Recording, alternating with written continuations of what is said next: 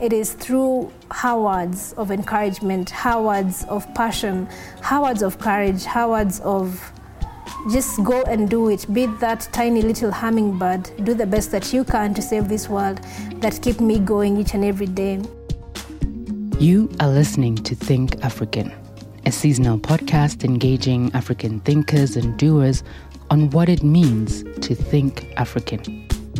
Remember to like, rate, and review this podcast so that more people like you can find it. I'm your host, JD Ramalapa.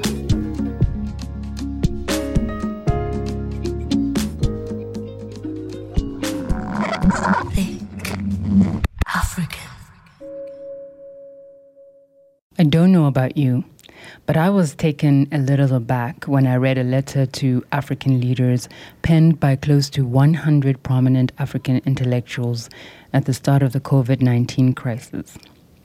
In that letter, African intellectuals urged African leaders to use the pandemic as an opportunity for a radical change in direction for the continent. They also called for a second independence. A second independence. Is Africa not independent? So we reached out to some of them to help us think through what a second African independence could look like in the face of COVID 19. What are some of the practical steps we could take, for example, to reach that goal from now on? But they were not available. So we searched for a contemporary African thinker with a practical blueprint for Africa's development coming from African people themselves the late Kenyan professor Wangari Maathai. We used her 2009 book, The Challenge for Africa, published shortly after the 2008 financial crisis, as the inspiration for this edition of Think African. The words she wrote in conclusion to the book's introduction could not be more relevant today. Quote, the current crisis offers Africa a useful lesson and its greatest challenge. Nobody knows the solution to every problem. Rather than blindly following the prescriptions of others, Africans need to think and act for themselves and learn from their mistakes. End quote. In this first installment of Think African, we speak to a group of 11 African creatives, researchers, doers, leaders, and activists whose identities are similar to Professor Wangari Maathai's in that many of them are both Western and African, elite and rural, all grappling with the deepest and most complex questions facing all of Africa today.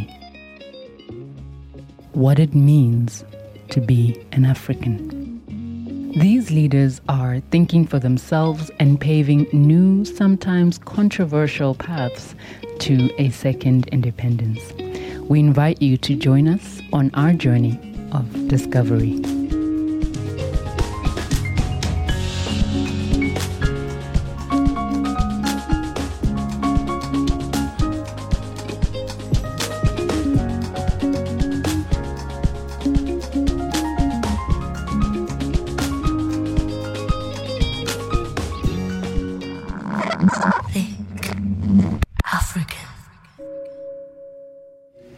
I call upon Wangari Maathai to give her Nobel lecture. I stand before you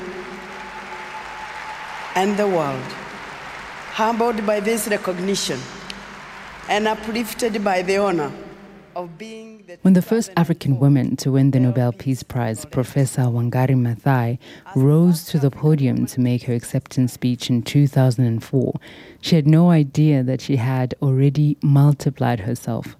This time in a 10 year old girl from her hometown of Ihithe in the central highlands of Kenya.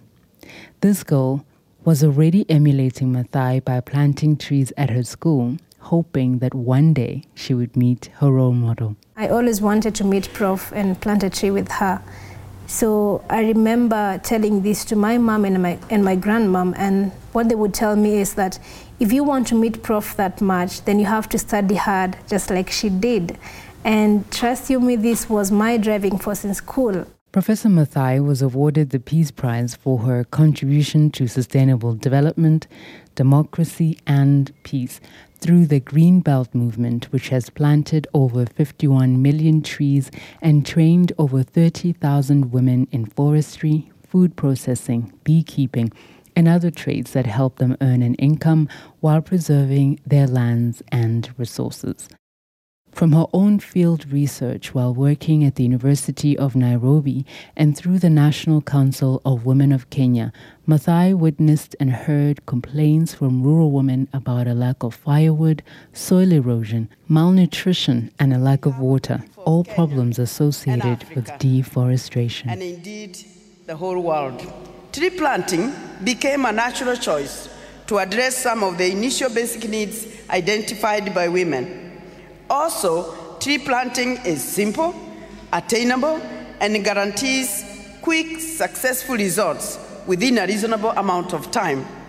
These are all important to sustain interest and commitment. So, together, we planted over 30 million trees that provide fuel, food, shelter, and income to support the children's and education and household needs. The activity also creates employment and improves soils and watersheds.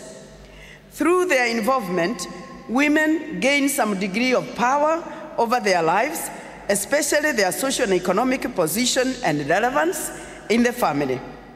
It was not easy for Maathai to convince her community that planting trees could become a potential source of income back in 1977 when the Green Belt movement was founded. Initially, the work was difficult because historically our people have been persuaded to believe that because they are poor, they lack not only capital but also knowledge and skills to address their challenges. Instead, they are conditioned to believe that their solutions to their problems must come from outside.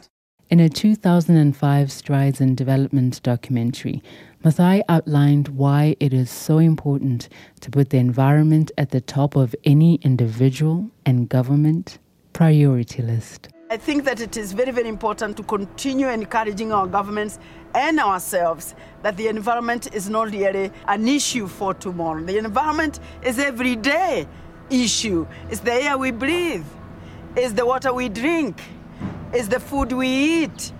And we can't live without these things.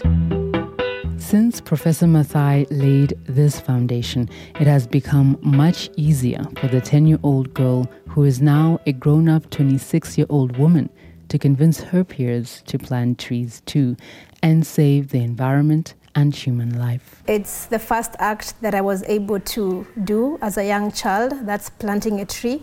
And to me, I thought this was very symbolic, and I thought this really made me connect to the natural world and also connect to the forest landscape. And this was the first idea that was in my mind on how I can be able to engage young children into nature and engage them into conservation. So I started a campaign that I dubbed Adopt a Tree campaign, whereby I would ensure that every child in every school gets a chance to plant and adopt a tree each in their school compound. Elizabeth Wathuti is now the head of campaigns at the Wangari Maathai Foundation, and I sat down with her to talk about her role model, climate change, and the impact of COVID 19 in her community.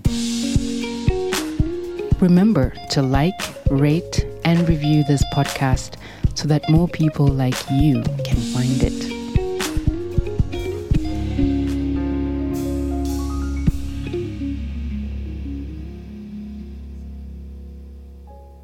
COVID 19 has had a big impact on our environments and livelihoods. What changes have you observed in your community? Yes, we observed quite a number of changes during the lockdown period. And of course, people were sending in all types of pictures. Some were even able to see the peaks of some mountains like Mount Kenya in places where they would not see them before and even other people would share pictures of how the, some of the streams were kind of becoming clean because there was not too much human activities happening at that time. But for me, this picture was a good picture and a sad picture at the same time because I started to imagine what would happen back to the world when we get back to the post COVID 19 period. So I think COVID 19 proved to us that clean air is possible, but only if we are more responsible as the entire human race.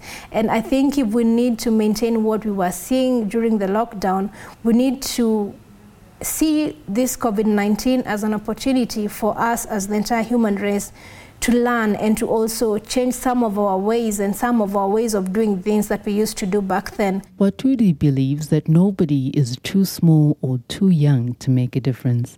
In 2011, she launched the Green Generation Initiative, a nonprofit research for development organization focused on training young students in agriculture. Her focus was not just on planting trees alone. She also works to make sure that those trees grow to full maturity, including the children who plant them. And so this is the same culture I'm trying to inculcate into these young children to be able to nurture the plant up to maturity. And the other thing is that we are focusing on some of the impacts of the climate crisis. And you know that food insecurity in Africa is one of the greatest impacts caused by the climate crisis, and it is affecting the women and the children the most. These are the same children who have to spend a whole day in school without a meal. So how can we make sure that as much as we are training them on the environment, we also make sure that we are trying to reduce the impacts of these challenges, or we are trying to do what we call climate change adaptation and mitigation measures.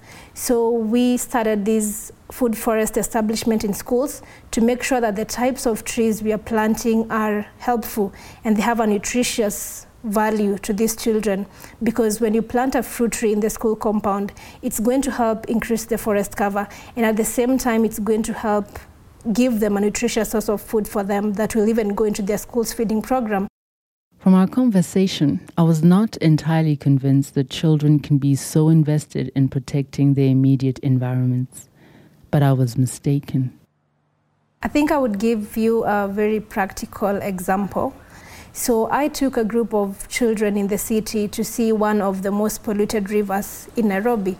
And for me, I was trying to pass to them a message just to enlighten them about what is happening to the world today and what they can be able to do as young children.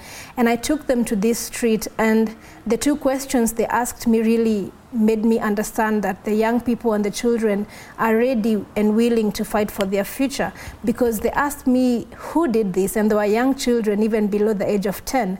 And the next question was, what can we do about it? So it was really exciting to hear this from young children that they want to understand who is messing the planet and how can they as young children be on the forefront to be able to reverse what is happening and to be able to see something clean? Because in class they are taught that the water should be clear but then i bring them to this stream and the water is in a mess. It's brown in color. There's a lot of uh, smell coming from the river. And the other thing they can see is a kind of just lots of plastic waste inside the stream. And of course, it's so heartbreaking for them. And I could tell from their reactions that it's not something they loved to see. So the reception is definitely the fact that young people are willing to stand up for what they believe in and they are willing to stand up to protect the environment. And they're also willing to be educated about the solutions that they can embark on to be able to reverse some of these dangers that are facing our environment today. And the stakes could not be higher in 2021. Later on this year, world leaders will meet for the United Nations climate change gathering known as COP26. Decisions made in November will have wide ranging implications for African countries who are already experiencing the effects of climate change, such as prolonged droughts and long, rainy, wet seasons, including floods. The changing climate will also have a direct impact on African countries' abilities to develop and have strong, sustainable economies in the future. In her lifetime, Professor Maathai always emphasized that climate change and economic development are two sides of the same coin. You cannot sustain the economy if you don't take care of the environment because we know that the resources that we use, whether it is oil, whether it is energy, whether it is food, whether it is uh, land, whether it is forests, all of these are the basis upon which development happens. And development is what we say generates a good economy and puts money in our pockets. If we destroy the environment, we destroy the base upon which development can take place, upon which we can build an economy that will put money in our pockets and build and give us jobs. Planting trees is the first step we can all take to mitigate the effects of climate change and ensure that future generations can also enjoy a healthy and thriving environment long after we're gone. When I asked Elizabeth which African thinker or philosopher she admired the most, her answer was not surprising. I would say uh, this question always goes back down to Prof. And being the fact that my favorite book is Unbowed, written by Professor Wangari Maathai, And for me, this is her life story, and it feels like she is actually speaking. It feels like she is actually speaking to me when I read this book every time I read it. And when I was growing up, something I didn't mention, I always wanted to meet Prof and plant a tree with her because she was my member of parliament in my home region, and I believed that one day I would meet her and plant a tree with her. So I remember telling this to my mom and my and my grandmom, and what they would tell me is that if you want to meet Prof that much, then you have to study hard, just like she did. And trust you me, this was my driving force in school. I was studying hard because I want to meet Prof. And I remember when I was in my Form 3 in high school, I got the news that Prof had passed on, and it was really heartbreaking for me because I really wanted to meet Prof. I really wanted to meet her, but it did not happen. And so I embarked on reading her books, going to the library, and finding every bit of written information that would make me understand more about Prof because I wanted to know why she was this passionate. I wanted to know why she was into this fight wholeheartedly to an extent of even risking her life, risking her family, and everything that she ever loved and owned uh, when she was alive. And I came across this book, Unbowed, and I would say this book really powered me. And this book gave me some energy and strength to carry on despite the fact that I did not come to meet her. And I believe that just like Prof, I would also just like Prof, I would also be able to make a difference to change some of the things that were making me angry on seeing them, like you know people cutting down trees, uh, going to places and seeing the waterways looking not clean and looking, I mean, full of plastic waste and all these things that I was reading about air pollution and everything that was happening to the world. And I believe that all these things shaped me into the person I am today. And it is through her words of encouragement, her words of passion, her words of courage, her words of just go and do it. Be that tiny little hummingbird. Do the best that you can to save this world that keep me going each and every day. And I read most of her books also. I watch documentaries about her. And I think this definitely powers me every time to keep fighting. And since we're on the subject, what does it mean for you to think African? To think African for me means seeing Africa, seeing Africa for what Africa is, seeing Africa for its resources, its solutions, its ideas, and its people, and not finding solutions elsewhere when Africa has got its own solutions, not finding ideas or leadership elsewhere when Africa has got its own leaders. So for me, thinking Africa is seeing Africa for what Africa is, for its people, for its cultures, for its ideas, for, for our resources, for everything that Africa has, and then using those ideas and everything that you see Africa for to shape Africa into a greater Africa.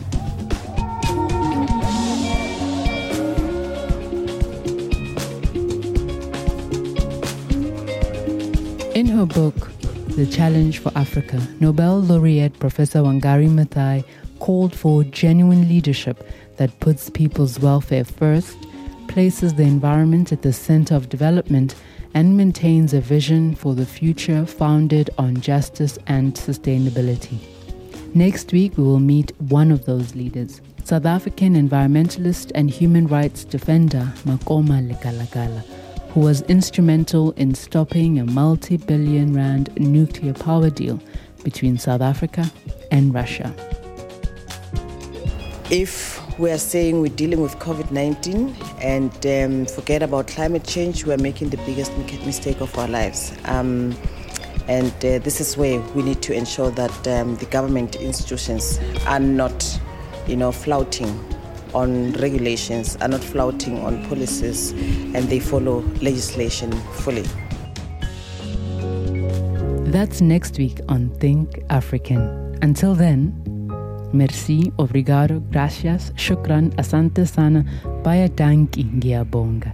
Thank you for listening. Stay safe and sound. Think